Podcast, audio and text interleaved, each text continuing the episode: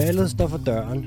Øhm, vi er midt i en biodiversitetskrise, en klimakrise, en kvælstofskrise, nu også en fødevarekrise. Der er fuld plade på kriserne. Det er en såkaldt økologisk polykrise, vi har kastet os ud i. Og i den forbindelse så har vi inviteret alle de danske partiledere ind i podcasten til en grøn snak, hvor de kan redegøre for deres partis grønne politik. Så det er det, du skal lytte til nu. Omkring en times tid, forholdsvis uformelt, hvor vi runder forskellige emner. Først og fremmest noget lidt overordnet. Hvordan er det her partis grønne linje, hvis det skal være sådan lidt en elevatorsnak-præsentation, øh, hvor elevatoren, der må gerne sidde fast, så det tager mere end et minut.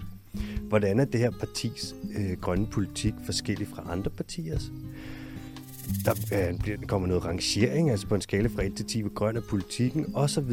Og så har vi et par emner. Landbrug, fiskeri, Lynetteholm, naturnationalparker, 30-30-planen, hvad så end det nu er, det er, Mercosur-aftalen osv., som vi runder. Og som sagt, så er det mig, der opfordrer til øh, køb ud af tangent og smide en røverhistorie hister her, og det øh, gør partilederne altså også, dem der turde dukke op. Så her kommer en grøn valgspecial med et øh, nøje udvalgt udvalg af de danske partiledere, og det er selv nøje udvalgt for, altså alle har fået lige chancer. Alle 15 partiledere har fået en officiel øh, invitation, og guderne skal vide, at jeg har presset på for at få alle ind. Men nogen vil bare ikke ind til en grøn snak. Vamos.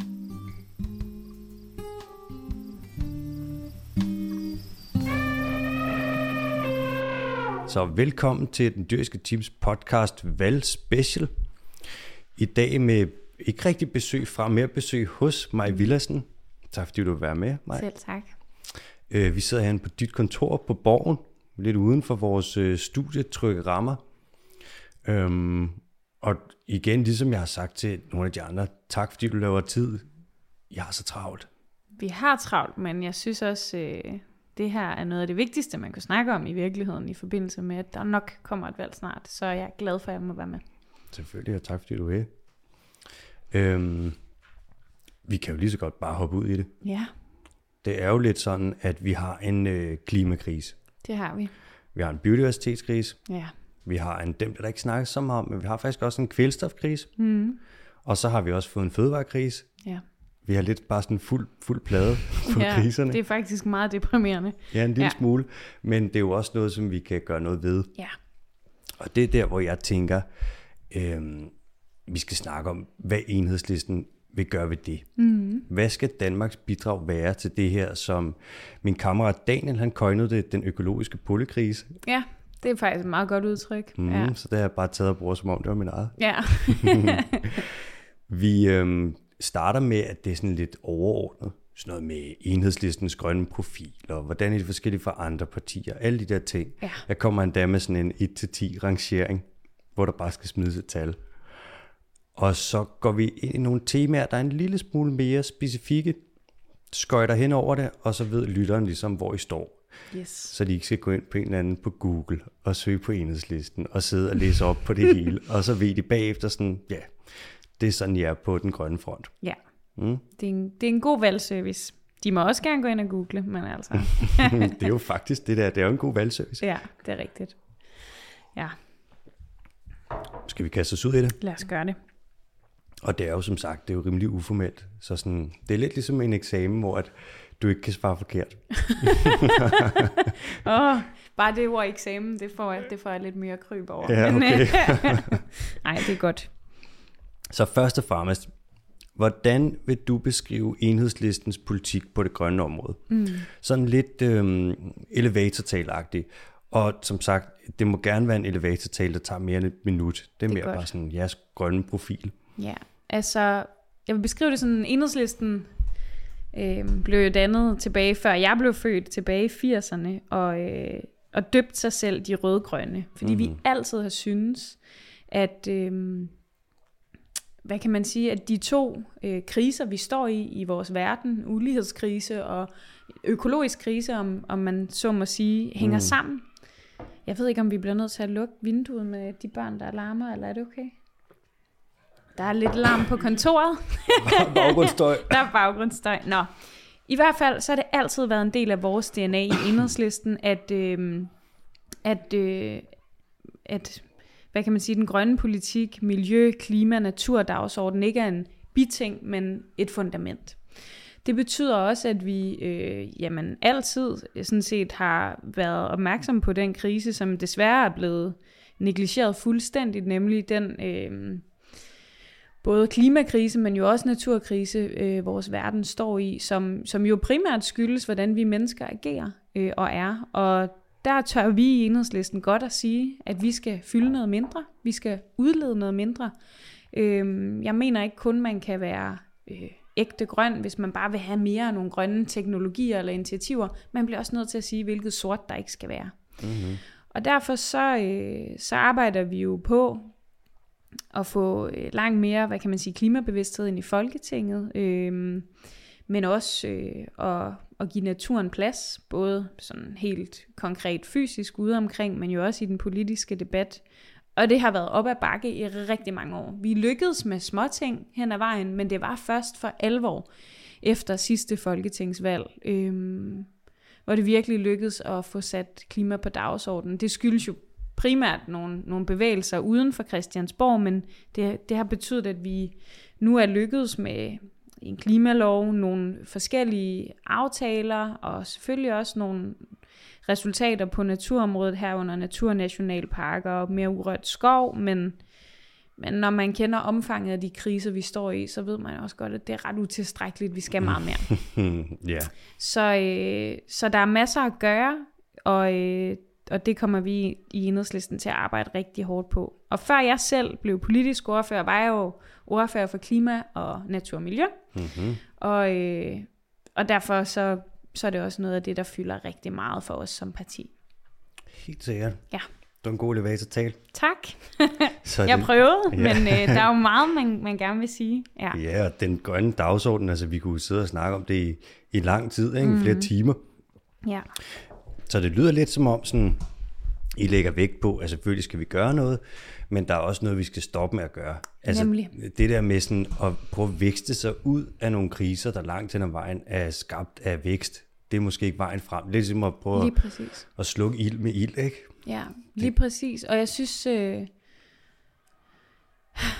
jeg ved ikke, om det er naivt eller overlagt øh, dumt, mm. øh, det som rigtig mange andre partier og politikere gør, fordi de siger jo, at altså de forlader sig jo til sådan en eller anden øh, nærmest øh, religiøs tro på, at der kommer noget teknologi på sigt og, og frelser os fra klimakrisen, eller at hvis bare virksomhederne vækster og innoverer, så finder de ud af at løse øh, klimakrisen, og det er jo vores øh, overforbrug af klodens ressourcer, som har skabt den her krise, mm-hmm. så mhm. derfor så kan man ikke bare fortsætte af den vej.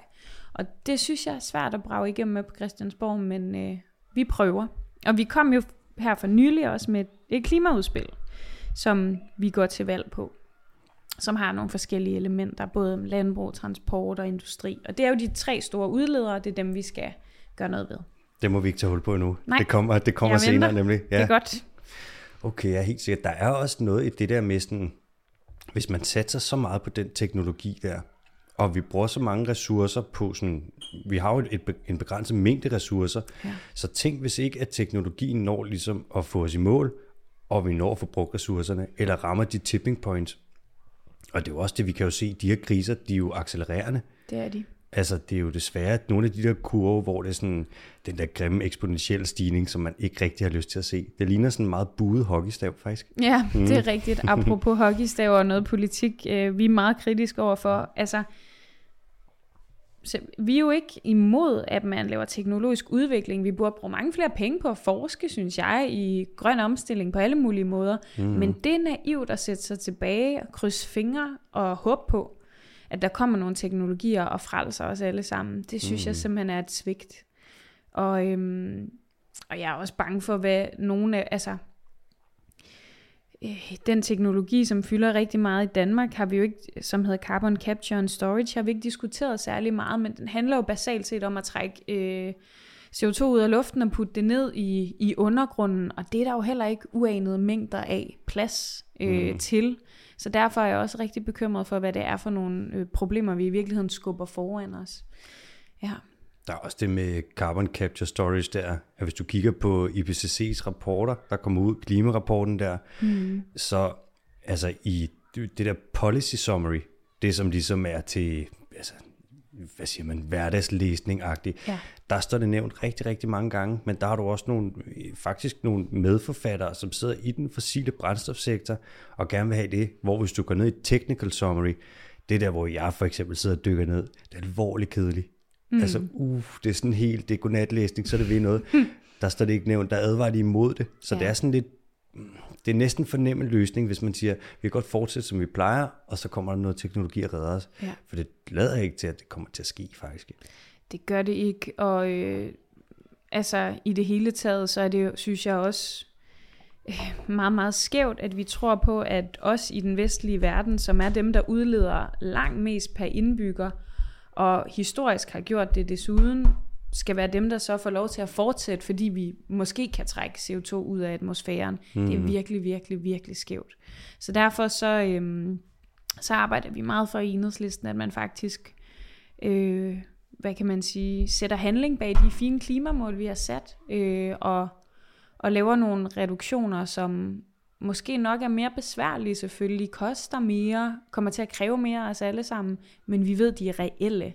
Og det er lidt det, der skiller vandene, synes jeg, i, øh, i, i, i de grønne politiske spørgsmål, fordi der er jo nærmest ikke et parti i dag, der ikke vil kalde sig klimavenligt, men, men øh, det, altså, det beror godt nok på nogle vilde fantasifostre, synes jeg, som, som er meget farlige og bekymrende faktisk. Mm.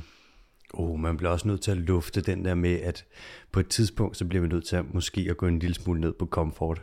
Ja. Uff. Ja, og det er der ikke særlig mange politikere, der har lyst til at sige til nogen, fordi man vil jo gerne genvælges, og, øh, og det at sige til folk, at man måske skal køre mindre i bil, og man skal snart ikke kunne købe en fossil bil, du skal øh, omlægge din kost, øh, så den bliver mere grøn, øh, vi skal flyve mindre og på en anden måde, altså øh, forbruge mindre tøj, måske genbruge mere. Der er så, det, det kommer så tæt på vores privatliv og mm. hverdag, og det er jo det, der gør det svært og ømt. Øh, og jeg synes ikke, at vi som politikere skal ind sådan helt og micromanage, hvad enkelt personer gør. Sådan tror jeg ikke, man kommer længere øh, i mål med klimakrisen, men vi bliver nødt til strukturelt at gøre det sådan, så det grønne valg er lettere øh, end det sorte. Mm-hmm. Ja. Vi skal videre til næste spørgsmål. Ja. Du har været en lille bitte smule inde på det, men hvis du skulle sige, hvordan enhedslistens grønne politik er forskellig fra andre partiers, hvordan vil du så sige, det er? Ja, øhm, der er jo mange partier på Christiansborg. Altså i enhedslisten vil jeg sige, ser man på den blå blok, så tror de jo, at man kan vækste sig ud af alle problemerne. Mm-hmm. Øh, nu, nu taler jeg lidt om dem, så må de jo selv svare for sig, hvis de vil stille op. ja. Men de tror, øh, at, at man kan vækste sig øh, ud af problemerne, og har så fundet øh, på en meget smart catchphrase om at sige, at øh, atomkraft er hele løsningen, og, og det er så det. Men når man sidder i forhandlingslokalerne med dem, så er, der, øh, så er det begrænset, hvad de vil. Mm. Øhm, og, og, og når man diskuterer med, med dem, så er det påfaldende meget, som at diskutere med Landbrug og Fødevare eller Dansk Industri. Okay, ja. Øhm, så vi er meget langt fra højrefløjen, som jo lavede en kulsort landbrugspakke for nogle år siden, som fyrede formand for Klimarådet, og som jeg mener øhm, ikke har indset, hvor øh, alvorlige løsninger, der skal til for at løse de her problemer. Er det den landbrugspakke, der kom under Esben Lunde Larsen der? Ja, præcis. Som ja. jo, som, hvor der var vældig store diskussioner, først under Eva Kær og så under Esben Lunde Larsen omkring tal for øh, kvælstofudledning. Mm. Og så står vi jo i dag bare med de store problemer. Øhm, ja, et dødt hav, ikke? Ja, fuldstændigt. Ja. Øhm, nå, men det var ligesom Blå Blok. Det er et kapitel for sig. Dem er vi meget, meget uenige med. Mm-hmm. Øhm, altså, man kan sikkert finde hjørner, hvor, hvor vores politikker øh, kan ligne hinanden, men helt grundlæggende så... Øh, altså, så, så er vi meget uenige med dem. Så ser, hvis man ser på de røde partier, så, så er der jo mere, vi har mere til fælles. Mm-hmm. Øhm, der, hvor vi nok skiller os ud i enhedslisten, er jo også, at vi øh, i forhold til nogle meget store infrastrukturprojekter, som både Lynetteholmen, øh, den tredje Limfjordsforbindelse, en masse anlæg af motorvej, Kattegat-forbindelsen, Amagerfællet, jeg kunne blive ved, Ja. har sagt nej.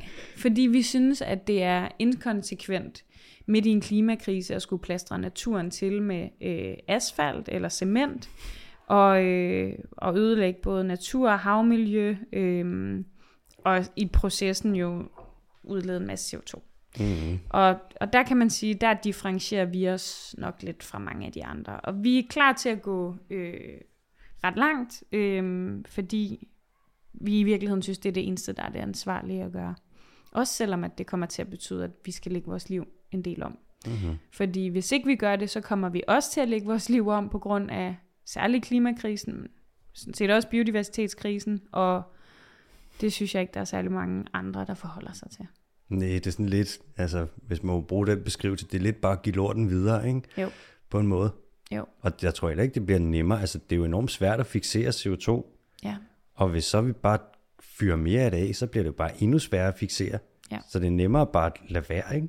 det er nemmere at lade være. Ja. Og det er det, det er det, man burde have gjort for hvad, snart over 30 år siden, da man fandt ud af, at man stod i en bravende klimakrise. Mm. Øhm, men fordi, og der kan man sige, der er vi i enhedslisten måske også lidt specielt, fordi vi er også et venstreorienteret øh, socialistisk parti, som er kapitalisme kritiske, og hvis der er noget, der har drevet hele den her vækstlogik og tankegang, har det jo været sådan måden, vores økonomi er skruet sammen på. Og mm. derfor synes vi, at, hvad kan man sige, både det, altså nogle, er, nogle i enhedslisten kalder os for økosocialister, fordi vi synes, at de to, altså at, øhm, at man også skal gøre noget ved det økonomiske system, hvis man gerne vil løse nogle af de her øh, kriser, vi står med.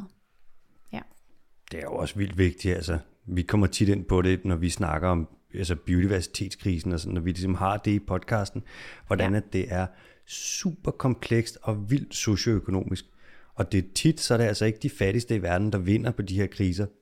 Nej, de taber i stor stil. Ja, det gør det virkelig, og det er tit, ja. så er det også dem, der udleder allermindst. Mm. Hvor at, så sidder vi og, ja, man kan godt se sådan, der er klart en kobling mellem, ja, altså hvor mange penge et land har, og hvor meget de lider under det her. Det er også ja. mange af de tropiske lande, hvor at sådan, Ja. uh, det stikker af nu, Ja. Og ja, de er bundfattige, mand. Nå, det er en anden snak. Ja, men en vigtig snak. Ja. En vigtig snak, man også burde diskutere noget med. Så, og det her spørgsmål, det, det næste, der kommer, det er ret stort. Mm. Men vi prøver alligevel. Ja. Hvor mener I i enhedslisten, at Danmark skal lægge sin energi, hvis vi skal være et grønt forgangsland? Og det skal vi være. Øhm, Det skal og, vi. Ja, og derfor synes jeg, det er helt enormt vigtigt, at vi viser verden, at vi godt kan øh, nå i mål med de forpligtende aftaler, vi har lavet, blandt andet Paris-aftalen, øhm, uden at det skal altså, øh, bero på teknologiske quick fixes ude i fremtiden, men faktisk reelle reduktioner. Mm. Så synes jeg, vi har en forpligtelse øh, til at gøre det på en social ansvarlig måde, så vi får alle med og laver et sikkerhedsnet øh, under for eksempel de mennesker, der vil miste deres arbejde, hvis vi omlægger den animalske produktion i stor stil, som vi synes. Der vil være nogle slagteriarbejdere, der skal lave noget andet. Mm. Det kan vi også sagtens finde ud af i et land som Danmark at gøre på en god måde og vise verden, at man godt kan øh, forandre sig faktisk til det bedre. Mm-hmm. Så det, det synes jeg øh, vil være en del af det at være et forgangsland. Og så, og så er der jo nogle områder, hvor jeg mener, vi har en stor forpligtelse til i Danmark, særligt at gøre noget ved vores landbrug. Vi er et meget, meget intensivt dyrket land, øh, og øh, synes jeg skylder resten af verden, som jo også øh, lider under blandt andet det kvælstof, der ryger ud i havmiljøet, men jo også under, at vi importerer så meget foder fra særligt Latinamerika til at fodre vores svin, mm. at vi simpelthen gør noget ved det her. Mm-hmm. Øhm, og det er der stor modstand mod, men, men det bliver vi nødt til, fordi ellers så, øh, så, så tror jeg ikke for det første, vi når klimamålene, men det går også ud over så meget andet. Øh, og ja, altså, vores økosystem i verden er jo ikke begrænset af landegrænser, så derfor bliver vi også nødt til sådan at forholde os til, hvad vi gør, som, som også er til skade for andre, og det, det er den måde, vi har landbrugsproduktion i Danmark. Så det vil, det vil jeg sige var rigtig vigtigt. Mm-hmm. Øhm, ja, en, en af de meget vigtige ting, vi kunne gøre. Man kan sige, det er jo også hvis vi skal være et grønt forgangsland, og vi samtidig er faktisk det mest opdyrkede land i hele verden, så kan man måske også se et lille match der, hvor hvis vi kan komme som det mest opdyrkede land i Ja. hele verden, og gøre vores landbrug grønt, Præcis. shit, men det må vi ikke tage hul på nu, for det er først Nej. ikke næste spørgsmål, men næste igen. Det er godt. Men jeg synes, det er vigtigt, at vi er et forgangsland på den måde, at vi også viser, at vi reducerer CO2'en herhjemme. Og det har jo været en stor diskussion i mange år, øhm, om det i virkeligheden ville reducere mere, hvis øh, du ved, man eksporterede løsninger til udlandet. Jeg mener Mm. simpelthen ikke, at det ene kan udelukke det andet. Og tænk, hvis alle andre lande i verden øh, agerede på samme måde og bare skubbede problemerne ud. Altså, det er så uansvarligt. Så øhm, Det er Ja. sjovt. Jeg har siddet og læst uh, lidt landbrugsaviser fra andre lande, ja, og deres, hvis man læser Irland for eksempel, Ja. som også har rimelig stor animalsk produktion, mm. de bruger lækageargumentet med, at de bliver nødt til at lave det på den måde med animalsk produktion, for ellers gør de andre det bare. og de er jo så det også. dårlige. og, og ved du hvad, jeg er, mit spansk det er ikke så godt, men det er godt nok til, at jeg kan læse en lille smule. Spanien, der siger de det samme. Ja. De siger det samme i Tyskland og i Frankrig. Og det er lidt sjovt, fordi med lækageargumentet, altså at hvis vi stopper med at lave landbrug, som vi gør, mm. så er der bare nogle andre, der overtager og gør det værre. Men vi vil egentlig kunne bruge det argument, så længe er der bare et land i hele verden, som er værre end alle de andre. ja. Så det er sådan lidt, hvis man er et grønt forgangsland, og man så satser på at blive god til noget dårligt, i stedet for at gøre noget godt, det er sådan lidt spøjs øh, præmis på en eller anden måde, ikke? Det er det, og jeg synes, det er helt øh, til hest, når folk siger det i Danmark, fordi det er ikke rigtigt, at vores landbrug er særlig grønt. Altså, vi dyrker rigtig meget øh, særlig foder til svin på lavbundsjord, som udleder rigtig meget CO2, Mm-hmm. øh, og vi importerer sindssygt meget foder, som godt nok ikke tæller med vores klimaregnskab, men som vi jo bliver nødt til at forholde os til udleder. Mm-hmm. Så derfor øh, ville det nok i virkeligheden være grønnere, hvis der var nogle andre, der lavede noget af det.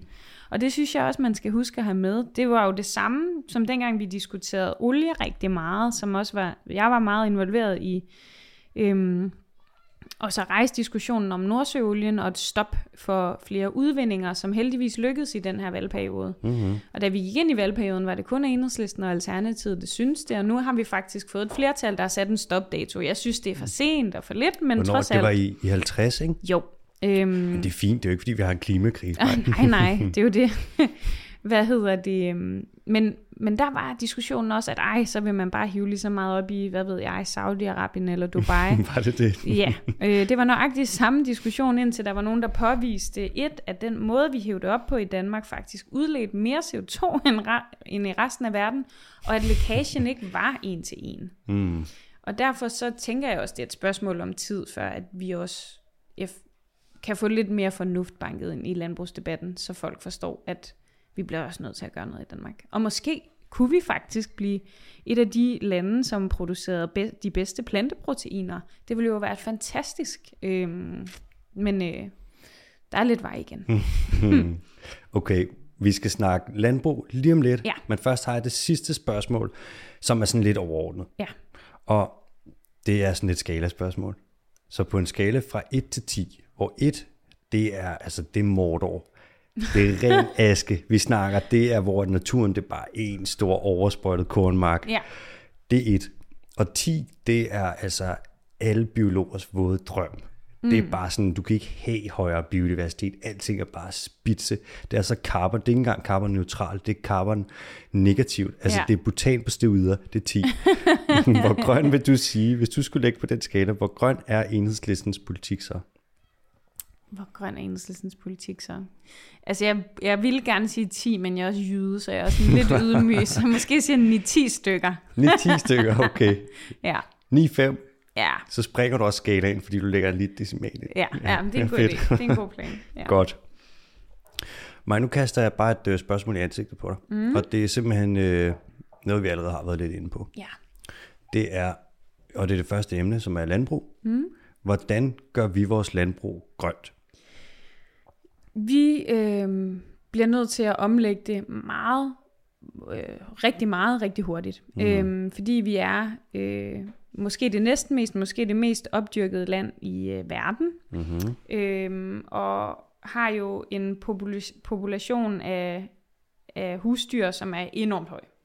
Og det betyder rigtig meget CO2-udledning, men det betyder sådan set også rigtig meget plads brugt på foderproduktion øh, og øh, ja, kvælstofudledning til vores havmiljø, som har det helt skrækkeligt. Ja, det er ikke godt for tiden. Nej, det er virkelig ikke godt. Og, øhm, og derfor har vi i hvert fald i enhedslisten sagt, at vi bliver nødt til at øh, halvere den animalske produktion i Danmark frem mod 2030. Derudover har vi også foreslået, at man udtager en, en større andel øhm, jord, altså man opkøber det, øhm, og vi har peget på øh, et areal, jeg mener svarer til Fyn og Bornholm lagt sammen derudover. Mm-hmm. Øhm, og det skyldes, at vi både har behov for øh, arealer, hvor naturen kan få lov at have første ret og råde, øh, så vi øh, gør noget ved den biodiversitetskrise, vi står i. Det skyldes også, at vi jo skal være CO2-negative på et tidspunkt, og derfor har vi også behov for at have ret store skovarealer. Mm-hmm. Ikke nødvendigvis produktionsskov, det kan også være øh, skov, vi lader stå, men det øh, binder jo... Øh, CO2'en. Så derfor så har vi behov for store arealer til andet end landbrug. Mm-hmm. Øhm, og det betyder sådan set ikke, som mange eller siger, at vi så bare kommer til ikke at kunne, øh, vi kommer til at lade verden sulte. I virkeligheden kan vi dyrke mere mad til mennesker, øh, hvis vi, hvis vi er, altså producerer mere plantebaseret. Og det bedste tidspunkt i Danmarks historien, synes jeg, er at gøre det nu. Selvfølgelig på grund af de kriser, vi står i, men også fordi, at landbruget jo har altså allerede er i gang med en kæmpe omstilling. Hver uge er der jo omkring to landbrug, om der går konkurs. De, hver uge? Hver uge i Danmark. Det er helt enormt. Shit. Øhm, rigtig mange af dem bliver opkøbt af altså sådan kæmpe svinefarmer eller udenlandske kapitalfonde, mm-hmm. som ikke er interesseret i, at der er læhegn eller beskyttelse af naturen eller de skal bare have så mange penge ud af det som overhovedet muligt. Mm. Og derfor så synes jeg, det er rigtig vigtigt, at mens både de her landmænd går konkurs, men også rigtig mange af de danske landmænd skal på pension, fordi de har en alder mellem 50 og 60, mm. så skal vi opkøbe det jord inden for de næste 10 år. Og det kræver jo penge, men det er en engangsinvestering, hvis vi køber det, og det synes jeg vil være en god grøn gave at give til fremtiden. Så øhm, det arbejder vi for i enhedslisten. Det er lidt svært at få de andre med ombord, men jeg synes, øh, det er helt vildt vigtigt at få, øh, altså, få diskuteret, øh, sådan så vi, altså, og jeg, altså for mig ser landbruget nøglen til at løse rigtig mange af de problemer, vi står med på natur, på kvælstof, øh, på drikkevand, som er fyldt op også med sprøjtegifte, desværre. Øh, ikke at vi løser det bare ved at gøre landbruget mindre, der skal meget til, men trods mm-hmm. alt. Øh, og ved klimakrisen. Ikke? Så, så der er mange, mange fluer med et smæk ved at gøre noget ved landbruget. Det må man sige, det virker sådan.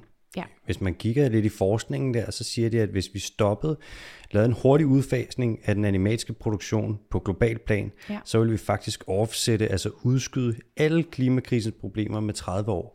Er det rigtigt? Mm, og hvis man kigger på global plan, og nu har du bare fået, altså nu rander Ja. nørden, ikke? Ja, men det er godt. hvis du tager på global plan, så det beboelige område, der er mm. på landjorden, altså nogle steder kan man ikke bo, Sahara og Antarktis, det er jo lortesteder at bo. Ja. Men hvis man tager det beboelige område, så bruger vi 50% på glo- global plan, det bruger vi til landbrug. Og ud af det, der bruger vi 77% til at lave foder. Wow.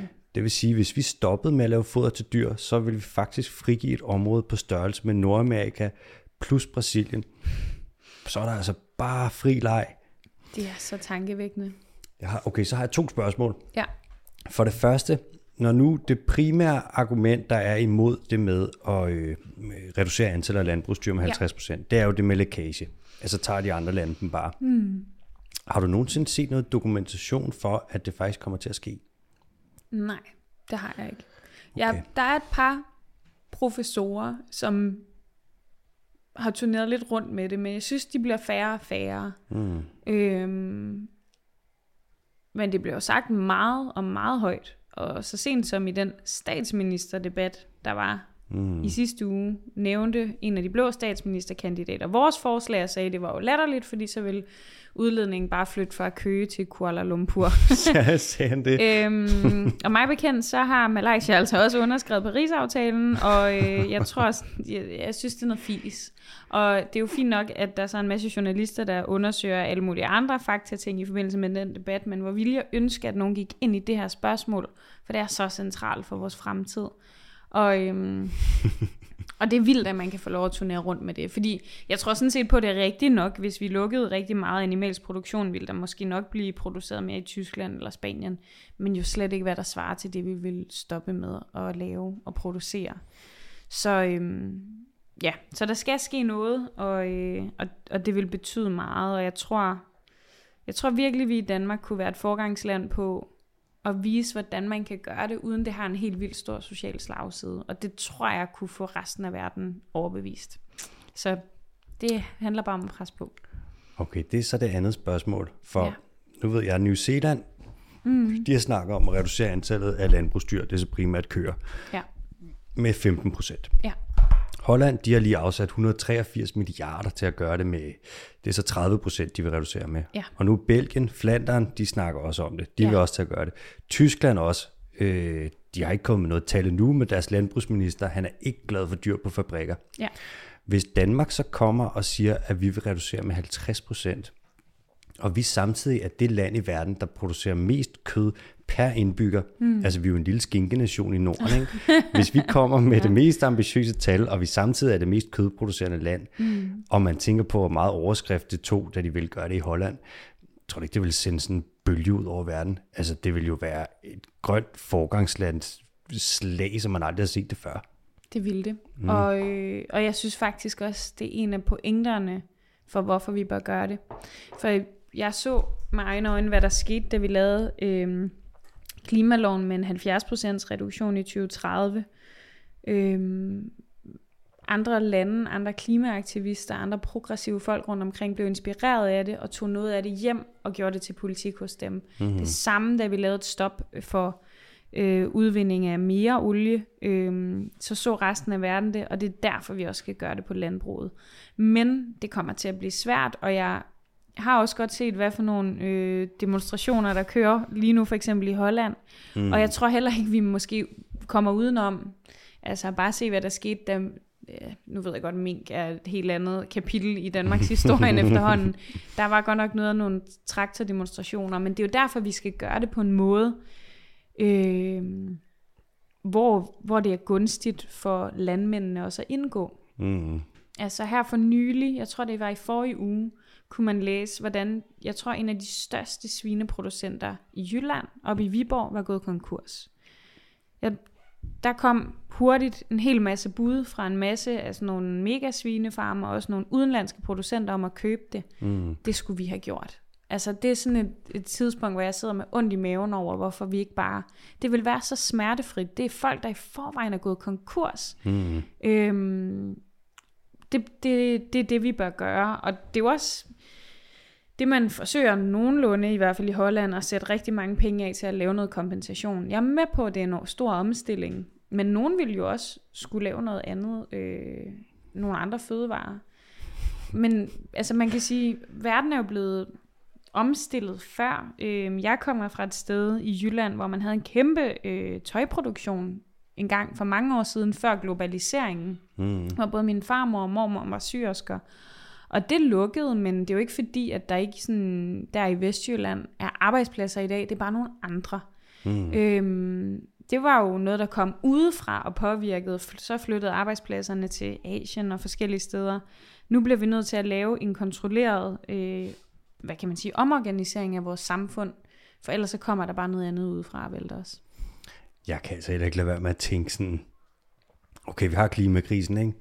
Største krise i menneskets historie. Ja. Biodiversitetskrisen, altså den største øh, biodiversitetskrise, vi har haft i 65 millioner år. Ja. Og så kommer der nogen, og helt seriøst, så er deres bud, altså deres løsning, Danmarks bidrag til det her, det skal være skinke og frikadeller og forloren har. Altså det der med at behandle de her kriser, som om det er en påskefrokost. Ja. Jeg ved godt, jeg skal være objektiv som interviewer, men det er svært at ikke synes, at det er.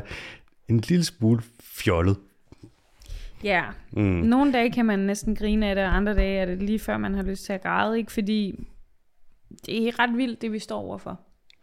Øhm, og det er jo ikke for sjov. Altså 30 millioner mennesker flygter rundt i Pakistan lige nu. Mm.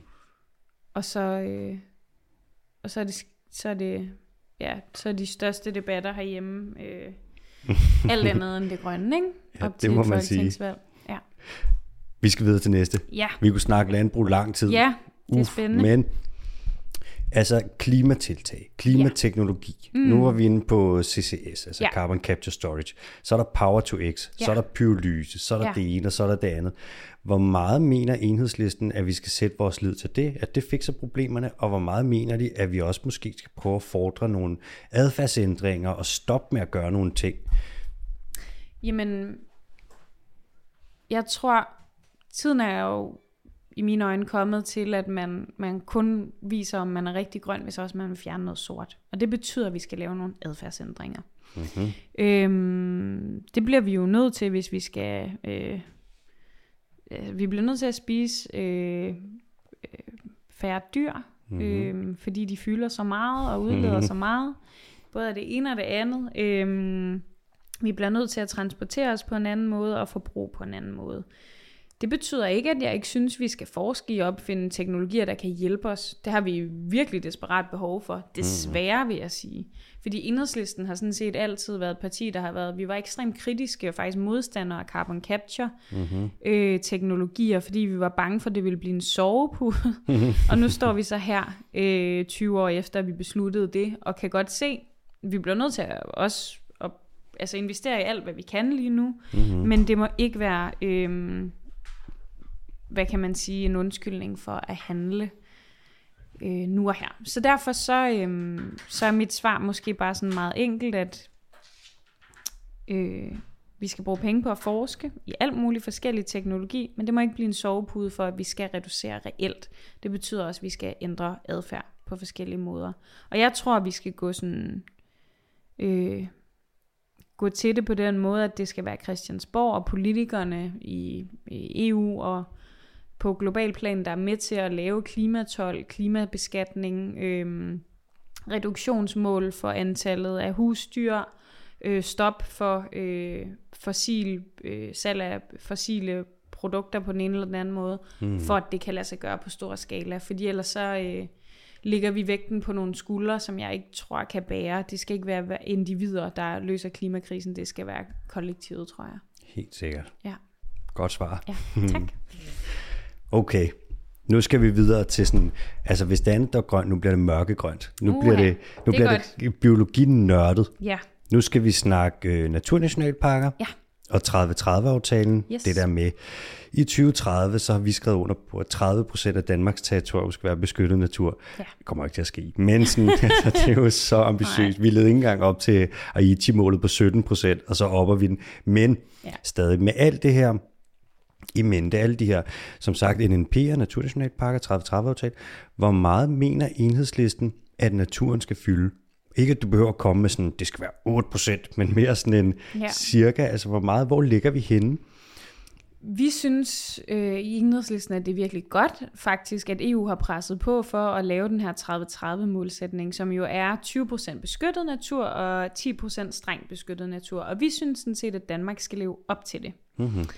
Øhm, det kræver, at man frigør helt vildt meget areal, både selvfølgelig til havs, hvor jo, havbunden jo bliver trålet, udover at øh, den er fyldt med alt muligt, øh, kvælstof og meget andet. Mm-hmm. Øhm, havmiljøet. Øhm, så, så vi skal både øh, se på det øh, til lands og til vands, tror jeg. Og det betyder jo også, at øh, naturnationalparkerne, som jeg er rigtig stolt over, vi har fået gennemført, nu skal vi lige have dem ud at virke, så folk kan se, at det ikke er så farligt. Mm-hmm. Øhm, det er kun en meget, meget, meget lille begyndelse, fordi sådan som jeg husker det, så er hvad en, måske 1 procent, måske to strengt beskyttet i... 1, 1% ja, og så to, der skal, du, der skal man strække den. Ja, Men sådan, ja, vi ligger imellem der. ja. Mm. Og det betyder jo virkelig, at vi har travlt. Øh, jeg tror, du har helt ret i, at det der med at nå de 10 øh, bliver meget svært, og vi har jo også meget åbent en diskussion med regeringen, som jo påstår, at det må være på EU-plan, det her, de her tal gælder. Ja. Og at Danmark så lige magisk er ret undtaget. Ja. det synes jeg jo ikke er særlig solidarisk, men det er jo klart, der er andre lande, som bare har været bedre til at passe på deres natur øh, løbende. Det har vi jo virkelig ikke.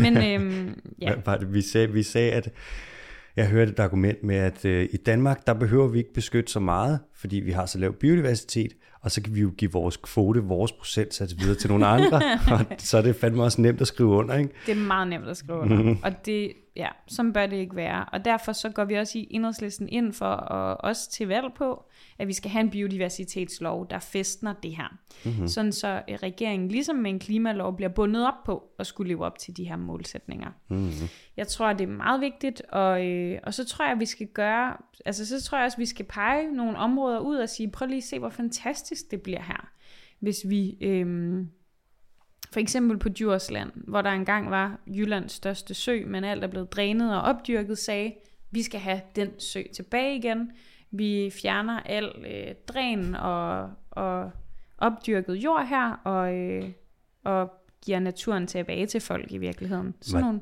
Og ved Djur- Djursland, det er næsen der i Jylland, ja, ikke? ja, lige præcis. Lå Danmarks største sø der? Jyllands største sø. Jyllands største sø? Ja.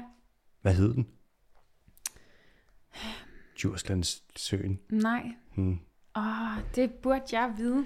Djurssøen. Nej, heller ikke. Ikke noget med det. Hmm. Mm. Jeg kan ikke lige huske det på Aarhus Sø. Heller ikke. det tror jeg folk på Djursland ville være sure over. Er det ikke der Aarhus ligger? Ej, det er så pinligt. Min, Tæt altså, på, men ikke helt. min Jyllands geografi er så dårlig. Jeg tror, Ja. at trekantsområdet det var mellem Esbjerg, Aalborg og Aarhus. Det er også en trekant, kan man sige, men en meget mærkeligt stor en. Ja. Så det er sådan lidt, hvis den er tørret ud, og det var en af Danmarks største søer, så er det sådan Danmarks svar på Aralsøen jo. En kæmpe sø, ja. Det vidste jeg slet ikke, vi havde. Nå, spændende. Ja, Okay, ja, det skal selvfølgelig. Det er også det, vi mangler vådområder. det gør vi. Men især aldrig, altså sump og mose og marsk og højmos og lavmos og alt det der. Man ser det aldrig mere. Nej, Er der styr på lyden, Bono? Er vi godt? det er godt. Okay, tre hurtige. Mm. Og det er, øhm, du må selvfølgelig gerne svare, som du vil, men det er også, det er ja, nej, eller vi ikke svarer på. Men okay. de, er ret, de er ret nemme. Okay. Så den første, det er ålen. Skal vi gøre noget ved ålefiskeriet? Altså, den er kritisk truet. ISIS har sagt, enten så stopper vi med at fiske den i år, altså i 2022, eller så uddør den. Ja, det bliver vi nødt til at gøre. Godt. Godt svar. Godt svar. Nej, den skal dø. Ja. Hvad med kryps... Ja. Ja. Nå, men det er bare meget vildt med ålen. Jeg kan huske sådan, som barn at fået serveret stigt ål. Øh, Mm. ja. Og nu er den jo bare sindssygt troet. Altså, det er jo helt vildt. Fuldstændig vanvittigt. Ja, Der, der var så mange ål for, hvad var det, jeg tror det var i 50'erne, Ja. at 50 procent af ferskvandsbiomassen, altså for fisk i Europa, det var ål. what? 50 procent af alt fisk, der var i ferskvand, det var bare ål. Og nu er der 2-3 procent af dem tilbage. Den er så tæt på at uddø. Okay, næste. Ulven. Ja, Krybskytteriet på ulven. Skal vi gøre noget ved det? bestemt. Det skal vi virkelig gøre. Og det er jo virkelig tragisk, at ulven jo heldigvis, må man bare sige, kom tilbage til Danmark. Det, det, er jo, det var fantastisk. Mm. Øhm, jeg har selv drønet rundt ude øh, i Vestjylland, hvor jeg kommer fra, og i håbet om at møde nogle af dem. Det er, er det ikke lykkedes. rigtigt? Ja, men, øhm, men, men så har man jo bare set både et eksempel på en, der også blev anklaget og dømt mm. for at skyde en, men de forsvinder jo også bare. Og det, det er jo et tegn på, at øhm, ja, der er nogen, der er efter dem, så det bliver vi nødt til at, at være mere opmærksom på og gøre mere ved. Helt sikkert. Ja. Og så øhm, vildsvinhegnet. Ja, det skal væk. Sådan. Ja. Øhm, det er jo også altså, en af de mest grinagtige, åndssvage øh, idéer, fordi vildsvin kan svømme og hoppe, og så laver man sådan et hegn, som jo for alt andet vildt faktisk er lidt farligt, og, eller man har jo bare set så mange forske- forfærdelige billeder af dyr, der bliver fanget i det der hegn, og ja, mm. Det er virkelig tåbeligt. Så Og dyrt. ja, kostede og 80 meget, millioner. meget, meget, meget dyrt. Prøv at tænk, hvad man kunne lave for det. Er du kunne lave gal? nogle ret fede naturprojekter. Helt overdrevet. Ja. Ja, og, men se, det er jo igen landbruget. Ja. Det handler jo om frygten for svinepest, ikke? Ja. Det er også lidt sådan, det er lidt sjovt det med, at der er så meget kritik fra meget sådan, fra nogle politiske interesser, lidt også fra måske noget, der har lidt med landbrugsloven at gøre, at det med, at vi skal til at indhegne nogle naturområder. Ja. Men Nå, det, når de selv indhegner et helt land. hele Danmark er hegnet ind. Ja. Jeg kan ikke lade mig tænke, jeg synes, det er lidt fjollet. Ja, Nå, det er rigtigt. okay. Nu kommer der en hurtig en. Ja, Mercosur-aftalen, ja. den her aftale, hvor at skal Europa eksportere eller sælge flere fossile biler til Latinamerika til gengæld for billigere soja og oksekød. Øh, skal vi skrive under på, at vi skal gøre det, eller skal vi bare lade være? Vi skal lade være. Det har mm. vi prøvet herinde også at overbevise regeringen om, men, men det er rigtig svært. Og vi har ikke noget imod handelsaftaler, men altså klima, øh, og i øvrigt også forhold for oprindelige folk og alt sådan noget, bør stå foran indtjening og penge. Og det her er jo igen et eksempel på, at det gør det ikke. Så derfor så, øh, så er den faktisk ret vigtig at få sat på dagsordenen. Ja. Nu er forsvaret for, at vi skulle underskrive den, det er jo, at hvis ikke at vi handler med Latinamerika og køber de her ting, Ja. så gør Kina bare. Mm. Hvad vil du sige til det? Jamen, det er jo lidt skruen uden ende, hvis man argumenterer på den måde, at så er der jo bare nogle andre, der gør noget dårligt. Så, øh, så, altså, så, så kan det jo være lige meget alt sammen på en eller anden måde. Jeg synes, mm. vi bliver nødt til at gå foran. Og, øh, ja, og, jeg, og jeg køber den sådan set ikke. Så du mener, man kan ikke være et, et grønt forgangsland, hvis man sakker bagud? Præcis. Mm-hmm. Ja. Det, er jo- det er jo... Det er meget kontroversielt. Ja. ja. Så har vi, okay, vi mangler fiskeri. Ja. Og vi mangler øh, Lynetteholmen. Ja. Men jeg tænker, Lynetteholmen, den er hurtigst. Så Ja. den tager vi først, og så tager Ja. vi fiskeri bagefter. ja, lad os gøre det. Så Lynetteholmen, skal vi bygge? Skal, vi lave, skal det være Dubai i Danmark? Ja, det er jo sådan et sindssygt Dubai-projekt, hvor man bare tænker, at man kan lave sådan en helt ny bydel. Øh, og ja, Lars Lykke kaldte det et kinderæg, fordi det var bare så fantastisk på alle mulige måder, men det er jo et totalt rådent æg, man har gang i. Altså, det skal stoppes. Kalder det et kinderæg, fordi det er fantastisk. Det var kinderæg, fordi det både var kystsikring, bolig, øh, flere boliger og god økonomi og finansiering af metroen i en. Og Nå. det har jo bare vist sig at være dårlig kystsikring, øh, rigtig, rigtig dyre boliger og øh, en økonomi, der ikke hænger sammen. Okay. Så på alle måder synes jeg, at i, sådan, i de her kriser, vi står i, at det er fuldstændig hovedløst, det projekt. Og jeg er glad for, at vi efterhånden begynder at få det klædt mere og mere af. Og, øhm, og at der er så mange, der går op i øh, Lynetteholms projektet og dokumenterer, hvordan klapning og havneslam og alt muligt øh, er med til at ødelægge øh, både havmiljøet og hvordan økonomien ikke hænger sammen. Og jeg håber virkelig, at vi kan få det bremset, og det vil vi forsøge at presse på for, fordi det er simpelthen et tåbeligt projekt. Mm-hmm. Ja. Tror du, det kommer til at blive bremset? Tror du, det er realistisk? Eller tror du, den bliver trumfet igennem? Altså lige nu er den jo ved at blive trumfet igennem, og jeg har da også sjældent oplevet så udemokratisk en proces herinde, hvor det bare, altså, ja, hvor man overså, synes jeg, overhørt alle de advarsler, der var, og så har de jo fået ret, alle de folk. Øh, vi var jo kun enhedslisten og Alternativet, der var imod herinde i Folketinget. Alle andre stemte jo for. Mm-hmm. Men jeg kan mærke, at det pres, der bliver lagt udefra, øhm, som vi måske også er med til nogle gange, det er med til at skubbe til nogle af de partier, som alligevel også gerne vil være grønne, og, og derfor så håber jeg, at vi kan få det stoppet. Men jeg er da reelt bekymret. Mm-hmm. Øhm, men øh, ja, ja, det bevæger sig. Det bevæger sig. Og vi har Godt. jo fået nogle gange bremset andre dumme idéer. Så øh, ja, hvis ikke, hvis ikke det havde været for folk, der var aktivister før i tiden, så var søerne jo i København jo en motorvej i dag. Så på den måde, så er der jo nogen, der kan bevare nogle underholder en, gang imellem. Uff, det havde været trist, hvis Søerne det var motorvej. Ja. Hvad med Kattegat-forbindelsen? Altså, skal vi have noget mere motorvej, eller hvad? Nej, det skal vi virkelig Mhm. ikke. Og jeg synes, det er sådan helt øh, skrækkeligt at tænke på, at nogle af de områder, som virkelig er fantastiske i vores land, Røstnes, øh, Samsø og det område ved, mellem, altså ved Hov, mm. hvor, øh, hvor den her kæmpe motorvej skal køre, øh, bare skulle plastres til med cement. Altså det er... Altså det er jo en bro, som vil være meget længere end Storebæltsbroen. Kæmpe lang. Mm. I et så lille land som Danmark, ja. hvor man altså ret hurtigt kan køre til Aarhus, eller øhm, der, der burde man investere mange flere af de kroner i at lave bedre øh, togforbindelser og meget andet. Jeg synes, det er sådan helt forkert i den her tid. Øh, men det er jo desværre ikke, altså den er blevet pauset nu, heldigvis. Mm. Men, øh, men den er jo ikke helt skrinlagt, og det er jo igen et eksempel på, at erhvervsinteresser og indtjening mm. måske kommer før klima og natur, og det må ikke ske. Det, er det ikke noget med, at Samsø faktisk var øh, det der med, at Danmark er et grønt forgangsland? Ja. Det skulle have været, fordi Samsø på et tidspunkt blev selvforsynende med strøm ja. fra vindmøller. Ja. Det kunne da egentlig være sjovt, hvis det der ligesom er grunden til, at vi kalder Danmark et grønt forgangsland. Altså den grønne ø, hvis vi flækkede den med en motorvej, det skulle næsten være, det må være symbolpolitik. Ja, det har du virkelig, virkelig, virkelig ret i. Ja. Mm. De har været rigtig gode til på Samsø at kæmpe imod Kattegat-forbindelsen, så det er virkelig, virkelig godt. Det er jo også helt hovedløst at tænke på, at man skal bruge så mange milliarder på mere cement, for at folk kan komme en halv time før mm. til Aarhus. Ikke? Altså. så skal man fandme være travlt, hvis man vil ofre en hel planet for ikke at komme for sent. Ja. Uff. Nå. Det er rigtigt. Ja. Vi skal, ja. til, vi skal til fiskeri. Ja. Og så når vi er færdige med fiskeriet, så har jeg også et spørgsmål til sidst, som jeg lidt er kommet på, som jeg lige vil høre dig om, mm. som er sådan semi-kontroversiel. En idé, jeg har fået, som jeg tænker kunne være en god idé, men det skal jeg lige høre, hvad du tænker om det. Spændende. Så altså i Danmark, fiskeriet. Ja.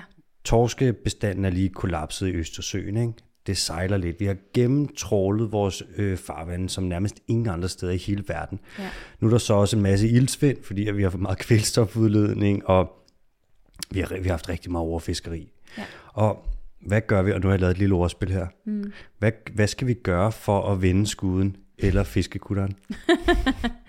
ja. Mm.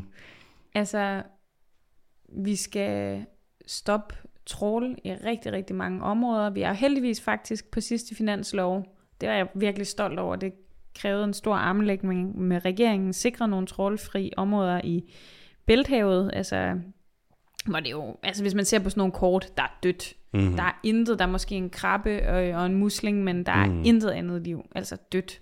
Mm. Øh, så skal, altså vi skal have gjort noget ved det. Vi skal have gjort noget ved øh, generelt overfiskeriet al, hele, altså, det er jo meget åbenlyst for enhver, at hele det kvotesystem, vi havde, har været fuldstændig øh, ja, mhm. bizart. Mm-hmm. Øh, der bliver simpelthen øh, fisket alt, alt for meget. Vi skal have meget mere skånsom fiskeri, og så, øh, og så skal vi stoppe kvælstofudledningen. Mm. Og så har vi jo også bare problemer. Altså Øresund, et af de eneste områder, vi faktisk har øh, passet på, bevaret, ikke trålet, øhm, hvor der jo nu er tun igen, og kæmpe, altså der er faktisk en rimelig sådan, der er ret fantastisk på nogle punkter, og, øhm, og nogle arter kommer tilbage igen, så sandsuger vi og laver Lynetteholm. altså hvad tænker vi på? Det er bare så vanvittigt. Øh, mm.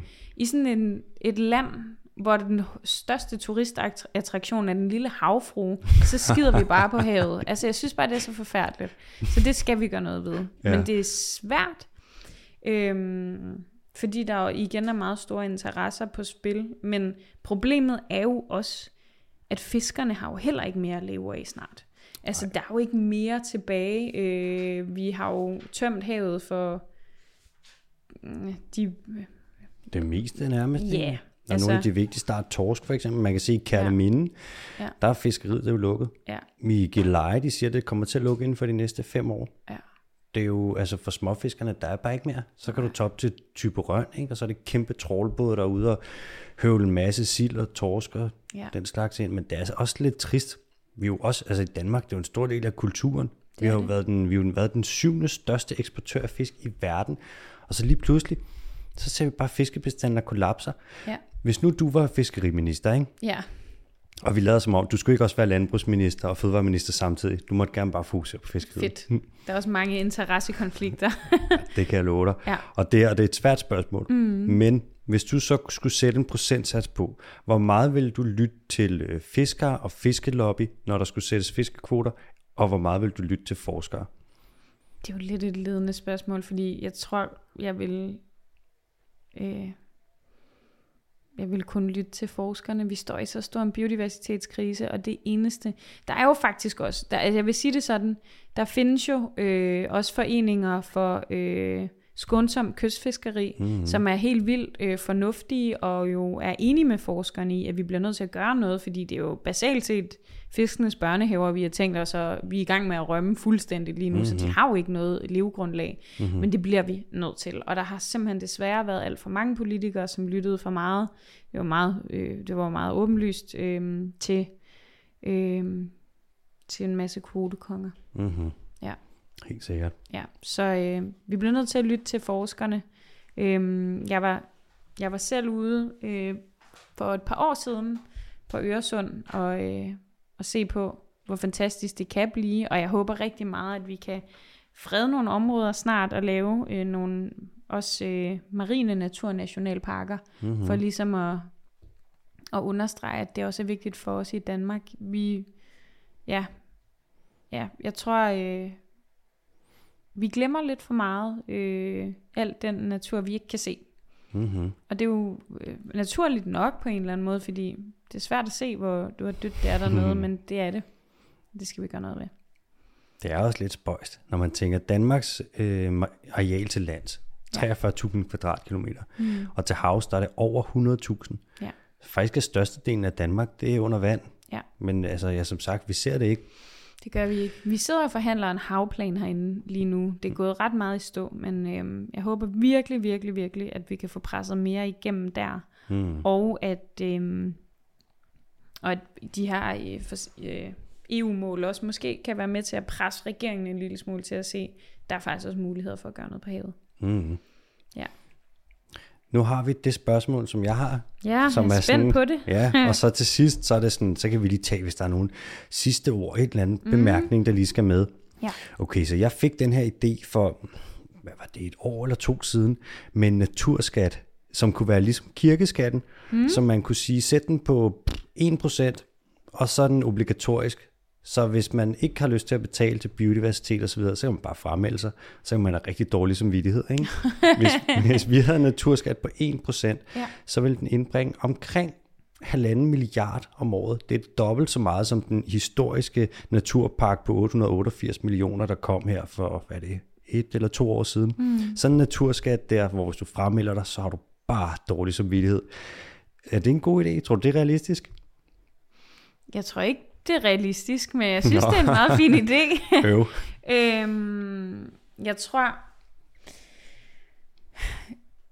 I virkeligheden så er det jo en ret vigtig debat, fordi altså, vi betaler jo skat af en grund, fordi vi gerne vil have hospitaler, der kører, og øh, altså et land, der fungerer, men jo også natur. Altså Mhm. mm-hmm. også områder, som vi køber fri til natur. Og jeg tror, øhm, i virkeligheden er det ret billigt at gøre noget for vores natur. Øhm, og man, for eksempel under corona, der tog staten en hel masse lån, sådan så man kunne friholde virksomhederne fra øh, at, at gå nedenom og hjem, man kunne betale deres løn. Mm. Øhm, det kunne man også gøre for naturen. Altså låne en masse penge, og så bare opkøbe kæmpemæssige arealer i vores land, og så langsomt lige så stille betale af på det. Så behøver det ikke engang at koste 1% om året. Vi kan gøre det endnu billigere end det, hvis man gjorde det. Mm. Man kunne også... Øhm, altså problemet med sådan en 1% beskatning øh, ville nok være, at halvdelen af Folketinget ville være bange for det. Vi er jo ikke så bange for at hæve skatten i enhedslisten, fordi vi synes, der er så meget, vi bør gøre i fællesskab, men jeg tror, det er svært at få flertal for. Men jeg kan rigtig godt lide ideen om, at folk sig selv ligesom skulle have gå med den dårlige samvittighed, hvis de sagde nej. Det synes jeg, øh, det synes jeg er en meget fin tanke. Jeg laver på et tidspunkt, når jeg lige har tid, så laver jeg et borgerforslag. Ja, Og så håber jeg, at du vil skrive under. ja, Og hvis den så har tre, det får tre underskrifter, så vil jeg det en fra mig og en fra dig, og så Bondo, han skriver også under. Det er jeg sikker på. det er fedt. Vi skal i hvert fald have nogle flere penge, sådan, så vi kan øh, frigive en masse plads til naturen. Maj, øh, vi er igennem listen. Ja, Vi har været igennem det hele simpelthen. fedt. Og for det første, så som sagt, du skal have tusind tak for din tid. Selv tak. Og for det andet, hvis der er noget her på faldrevet, du gerne vil have med, en sidste kommentar, et eller andet, så øh, ja, fyr den af. Og ellers så vil jeg bare sige tak. Nej, jeg tror ikke, jeg har så meget andet end at... Øh, ja, jeg tror, det vigtigste, man selv kan gøre, mm, når man står med frustration i alle de her kriser, det er at sørge for at selv at komme ned og stemme og få alle andre, man kender til det. Fordi vi risikerer øh, ja, et flertal, som ikke indser, hvor alvorlige kriserne er, og det er det sidste, vi har behov for lige nu. Sådan. Tak fordi du ville være med. Selv tak.